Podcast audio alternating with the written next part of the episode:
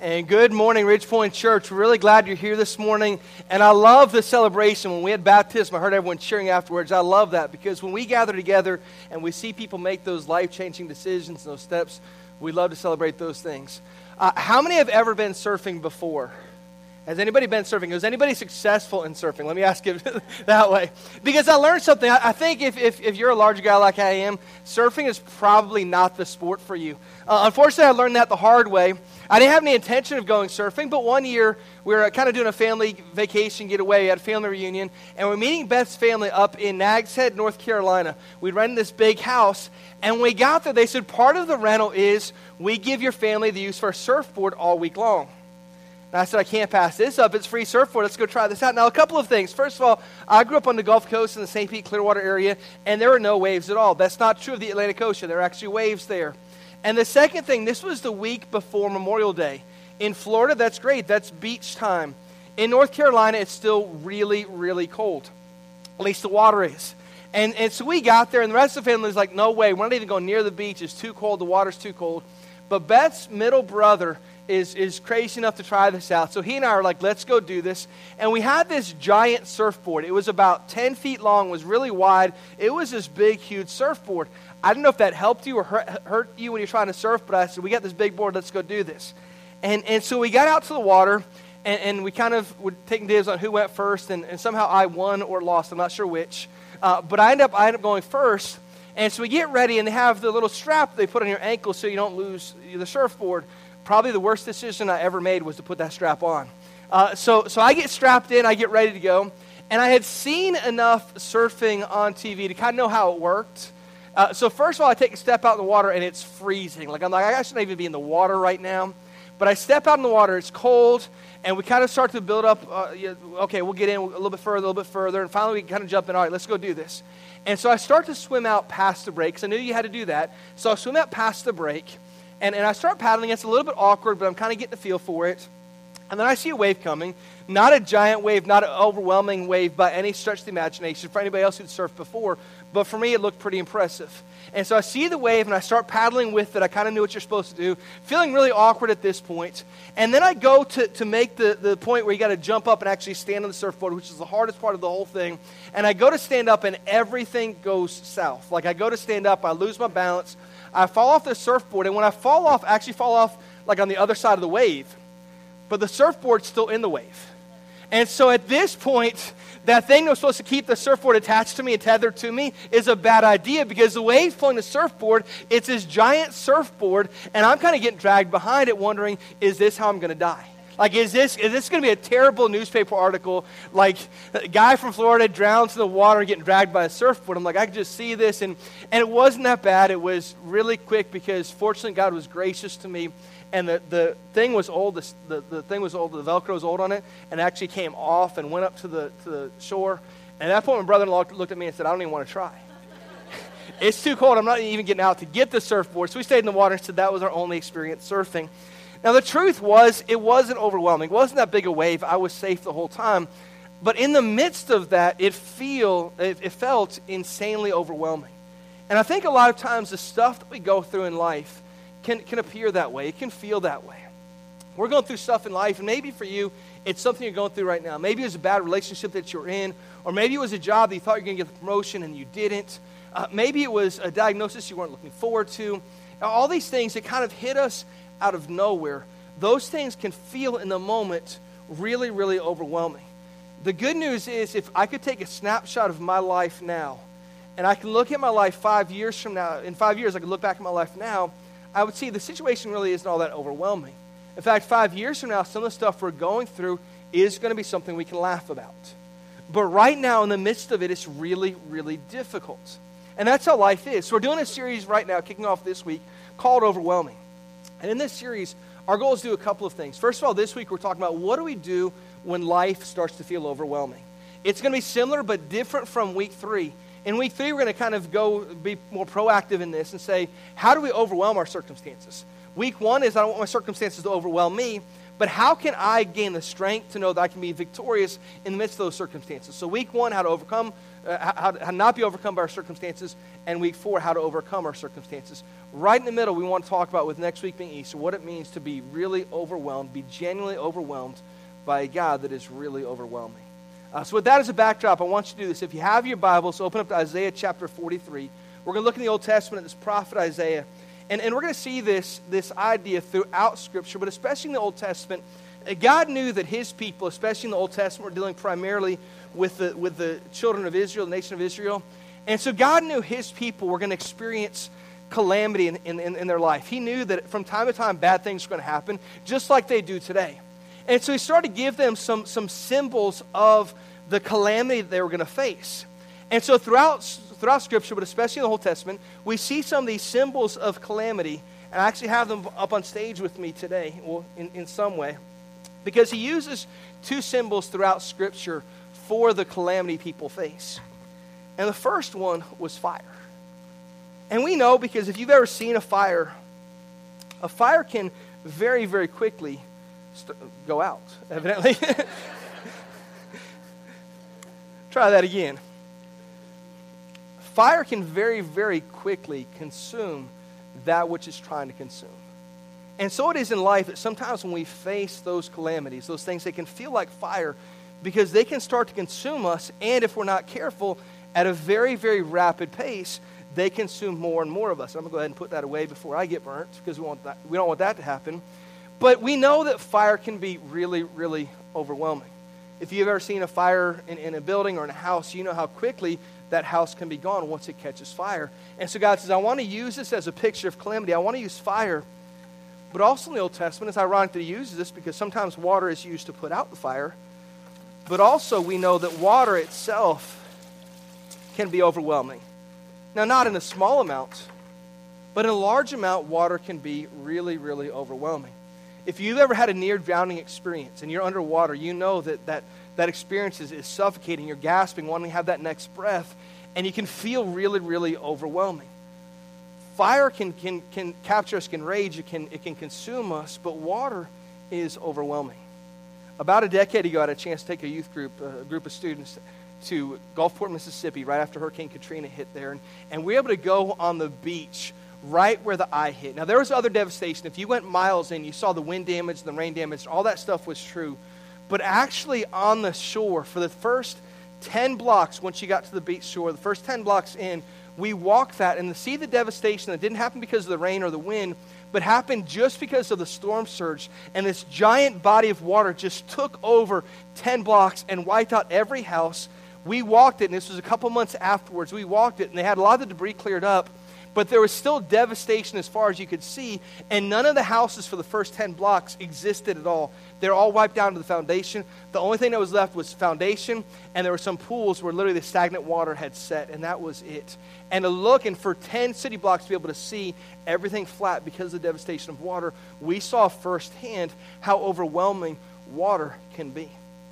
And so, God, throughout the Old Testament, is saying, I want my people to understand that circumstances, stuff we go through, can, can, can, consume us. It can overwhelm us. So, He uses fire as a picture of that which consumes us, and He uses water as a picture and as a symbol for what overwhelms us. And right in the midst of them understanding that idea, He says this in Isaiah chapter 43, picking up with the second half of verse 1. And I want us to understand as we read this, this is a promise given specifically to God's people, to Israel. And yet, I think it speaks to the character of God. And so it's applicable to us today, even though the promise is specifically to them. He says this Fear not, for I have redeemed you.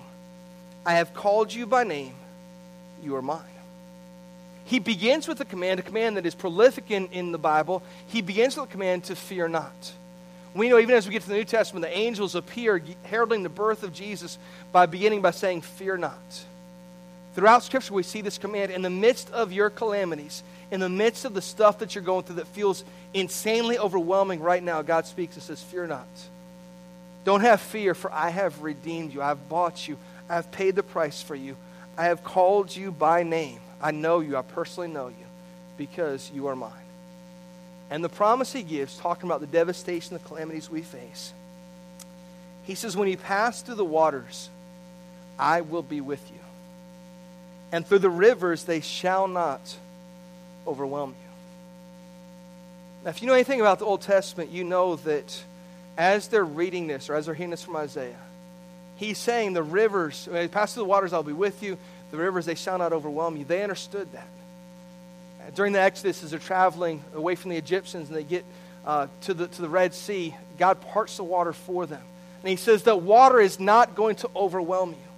I'm going to be there with you. And so, as they hear these words from Isaiah, as we read them, it's a reminder in the Old Testament of how God was faithful. And He said, I've already done this in your life, but know that when those things come, whether the real calamities that you're facing here physically, or whether it's the trials that we go through individually, when it feels like the water's overwhelming us, when it feels like the fire's consuming us, trust that I am with you. I will be there with you, and, the, the, and through the rivers I'll be with you. They shall not overwhelm you. And then he says this about the other calamity, about the fire. When you walk through fire, you shall not be burned, and the flame shall not consume you. So the water and the rivers are not going to overwhelm you, and the flames and the fires, they will not consume you. And sometime later, we see this throughout Scripture, sometimes later we see uh, a couple of guys, Shadrach, Meshach, and Abednego, that refuse to, to give in to the custom of the day, and because of that, they're put in a fiery furnace, and yet God protects them and God provides for them. And so we see this in the Old Testament. We see these stories and say, well, that's great for them, but they were special people and God had his hand upon them, and that's all true. And yet they were normal people just like us, going through life and facing trials. And we might not face rushing waters physically, we might not face, and we might face fire physically, but in reality, a lot of our situations often feel that way. That's why when we speak about getting burnt out in a situation, we understand what it's like to be consumed. That's why when we speak about being overwhelmed, we feel like, man, the panic attack makes it feel like I can't breathe because my circumstances right now appear really, really overwhelming. And so God gives us these two physical reminders of what it's like when we go through the, the trials that we face. Because we have a choice in our life. I'm either going to allow my circumstances to be overwhelming, or I'm going to trust the one who overwhelms those circumstances. And it seems really easy to, to talk about it. Like, even as we talk about it in church, we mentioned this in the first service, but even as we talk about it in church, it seems like, okay, I know the right thing to do, I know what I should say.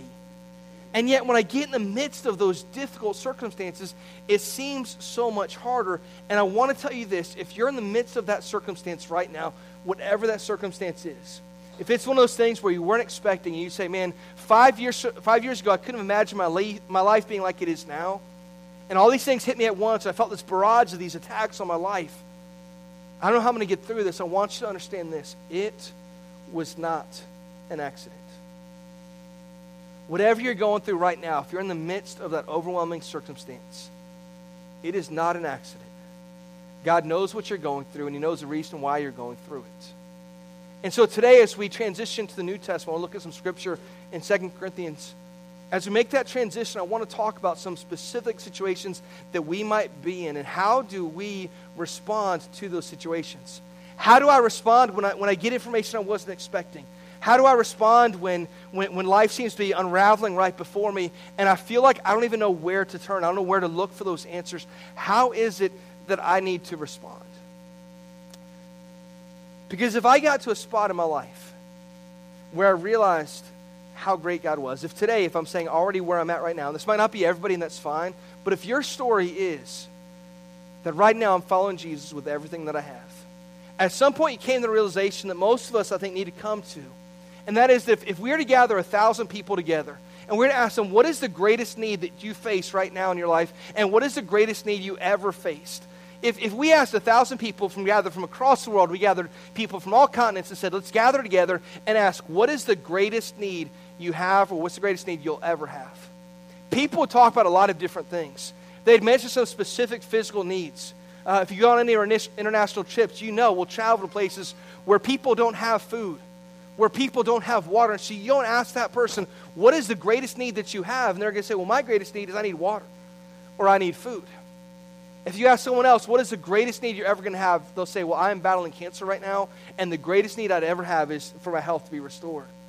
And you ask others, well, I have the psychological need that I can't get past. That's the greatest need. And people talk about the greatest need they ever have. And yet, if we're honest, if we're real, for a thousand people, the answer is going to be the same. The greatest need we have is a spiritual need. For every single person, the greatest need they have is a spiritual need.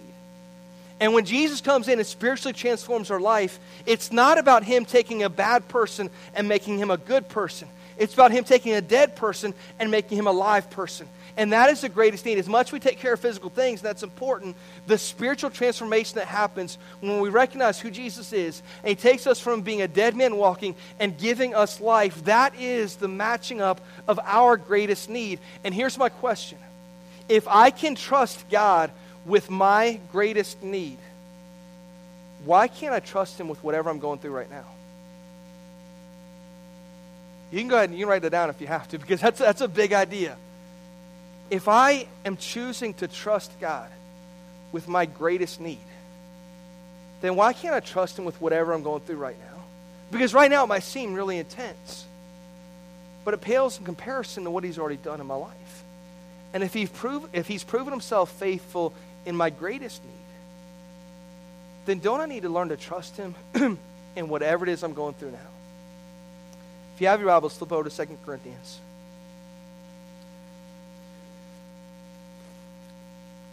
I love this. Paul here is writing to a church that is inconsistent at best. They go through some very difficult times. And he's writing to this church, and he, because they're inconsistent, he actually writes to them at least four times we know of, two times recorded in Scripture because God inspired these words. But at least four times we know of he wrote to this church addressing specific needs. And right in the midst of that, he says this in verse 8 For we do not want you to be unaware, brothers, of the affliction we experienced in Asia. He doesn't list what the affliction is. He says, But we went through something in Asia. We know specifically by reading Scripture, he had some particular afflictions that he had. In, Ephesus, there was a particular affliction he might be alluding to here, but he doesn't really get into that. But he says, We do not want you to be unaware, brothers. We want you to know about this. We did experience affliction in Asia and the affliction was so bad, he says this For we were so utterly burdened beyond our strength that we despaired of life itself. So he says, whatever affliction it was that they were going through, they were so utterly burdened beyond our strength. Whatever it is that they were going through, they said, we did not have the strength ourselves to get through this affliction. I think most of us can understand what that's like. We go through something and it's really bad, and we say, I don't have the answer for this. I can't figure out the right solution. I'm not strong enough to get through this. And Paul's writing, one of the greatest Christians that ever lived, and he said, We were going through this. We were so burdened. We were burdened beyond our strength, so much so that we despaired of life itself. We thought this was the end. We thought the, the, the finish line was here. And he says, he continues on with that, lane, that, that line in the beginning of verse 9. Indeed, we felt that we had received the sentence of death. So, whatever they were going through, he says, Listen, this is how bad it was. We thought we were going to die. We thought for us this was the death sentence. We thought it couldn't get any worse than this. I didn't have any way out. I wasn't strong enough. I wasn't smart enough. I wasn't fast enough to get out of this problem and I thought this was the end. For every one of us, if we're going through that type of life changing situation right now, God's trying to teach us that that is true. We do not have the power ourselves. And instead, we felt like we'd received the, death sentence, the sentence of death. But with one word, everything changes. With one word, we thought we were going to die, but. But that was to make us rely not on ourselves, but on God who raises the dead. He says, See, this, this, this battle I was going through, the affliction that we had, we were trying to work it out ourselves, and we weren't strong enough. And because we weren't strong enough, we thought this was the end. But I've learned through this whole thing that this was done to force me to rely upon God, who, which I wasn't doing prior to this particular situation. And he says, So I've learned that because of this, that was to make us not rely on ourselves, which is most of us what we tend to want to do, but on God who raises the dead. And God had done that physically. We see Jesus raising Lazarus from, from the dead. We see Jesus himself being raised from the dead. God had raised people physically, But for everyone, whether they'd seen those situations or not, for everyone that called on Jesus, they realized he'd taken a dead person spiritually and made us alive. And he says, I'm choosing to align myself with the one, and I'm choosing to trust in the one who has the power to raise people from the dead. And if he has the power to reach them in their time of greatest need, then whatever it is we're going through right now, he's got the power to do that. You see, I think sometimes we, we, we understand mentally what it means to, to say, okay, I want to trust God in the midst of that difficult circumstance. But yet in life, it gets harder to actually live that out. It gets harder to say, yeah, I want to go ahead and do that, and so I want to live this out, and I want to follow Jesus, and I want to trust Him. And, and so we sit there and say, I think we don't we want to ever verbally say this, but we think, well, our situation, God either doesn't know about it, can't care enough about it, or He isn't strong enough to do something. And I'm here to say that God does, God can, and God is. And so God looks at the situation. I think sometimes we say, well, that was an oops situation. God didn't even know that happened. And God says, I got this entirely. And you have to trust the one who has the power and who has raised people from the dead. And then it says this He delivered us from such a deadly peril, and He will deliver us. He said, God has proven Himself faithful. We were going through this really bad affliction we thought we were going to die. And he's proved himself faithful by delivering us. And I continue to trust that he will deliver us. On him we have set our hope that he will deliver us again. Because God has proven himself faithful in my life, I'm going to trust him to prove himself faithful again. Because I've seen that spot where I had my greatest need, and God said, I'm going to come in and meet your greatest need. I'm going to change you from who you used to be to who you are. I'm going to take you from being a dead person and making you a live person. And if I choose to trust God in that greatest need, then it just makes sense in my life that I need to start to t- learn to trust God in the midst of the stuff I'm going through right now, even as overwhelming as it can be. Because I'm either being overwhelmed by my circumstances or I'm overcoming my circumstances. I'm either being overwhelmed by the stuff that I'm going through, or I'm choosing to trust in the one who overwhelms all circumstances. So, how do we make that practical? Because I, I think most of us would say, yeah, well, I want to do that.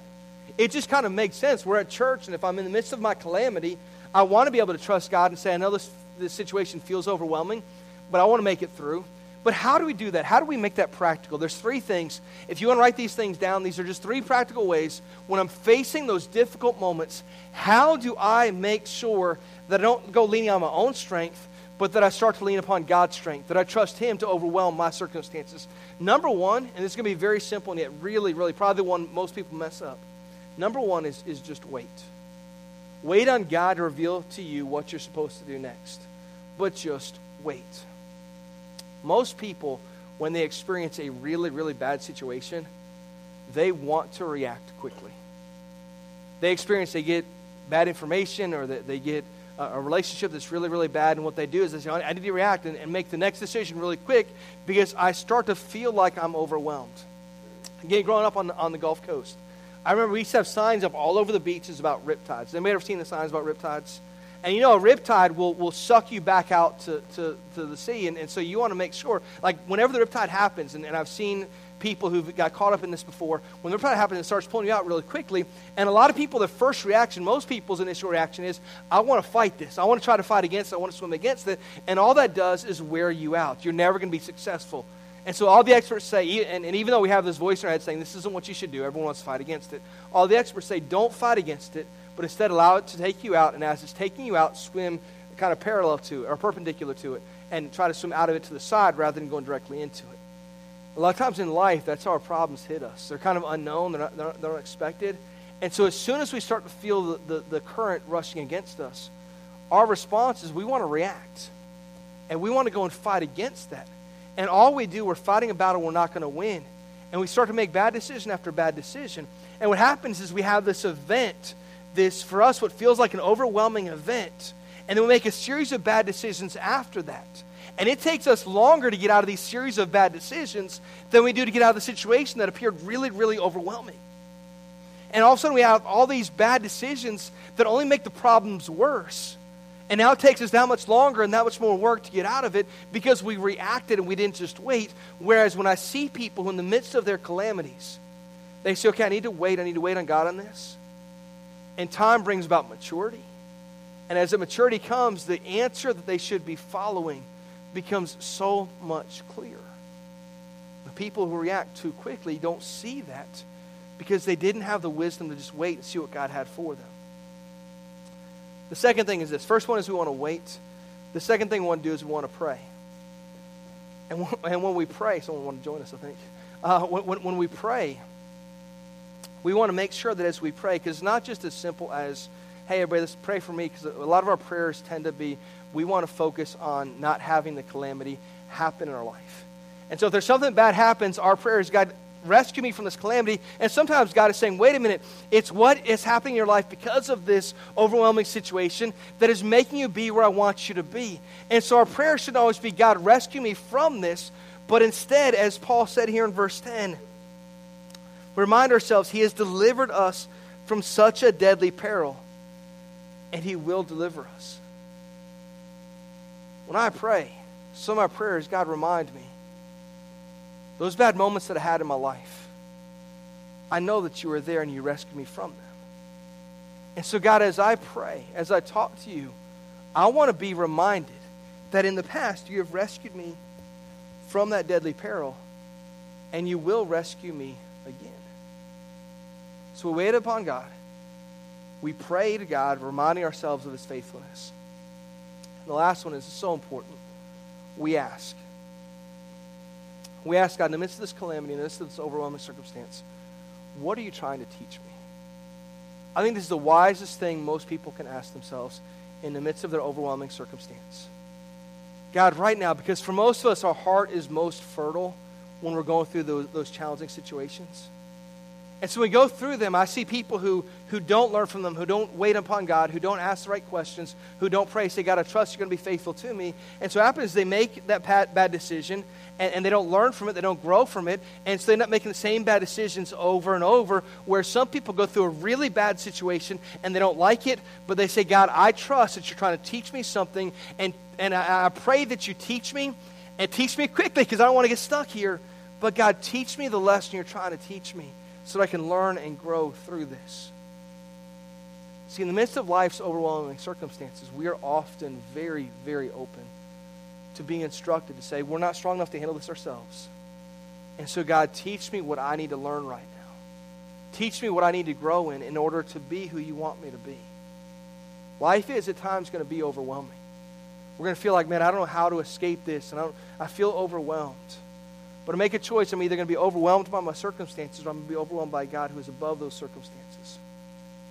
This past week, I had a chance to, to go on, on Monday. I, was, I went down. My mom was having a, a minor surgery, and so I went over to St. Pete. And actually, I was traveling to St. Pete, and it's where I grew up. And, and as I was traveling to St. Pete, I, I drove by, I had to take a detour, and I ended up, I didn't mean to, but I drove right by these basketball courts that I played probably almost every day after school, my junior and senior years of high school. I had some friends who played basketball all the time. And I drove by these courts. I didn't realize I was driving by them. And all of a sudden I looked, I'm like, hey, I remember playing basketball there for years.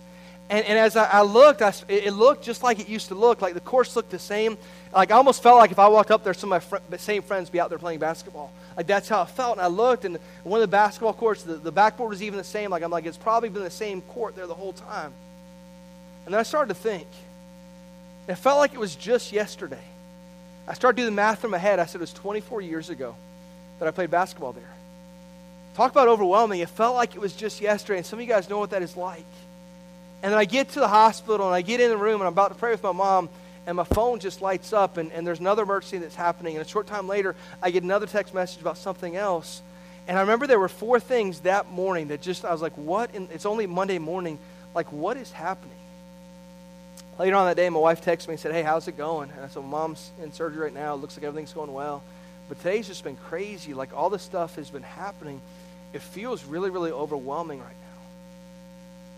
Crazy thing was, was that through God working, through the prayers and through love of the church family, just about every one of those situations was worked out by Wednesday night. People in the hospital were no longer in the hospital, stuff that just kind of happened. But in the midst of that circumstance, sometimes life can feel extremely overwhelming. It's in those situations we say, God, wait a minute. Let me slow my roll down for just a little bit. Let me slow my pace of life down.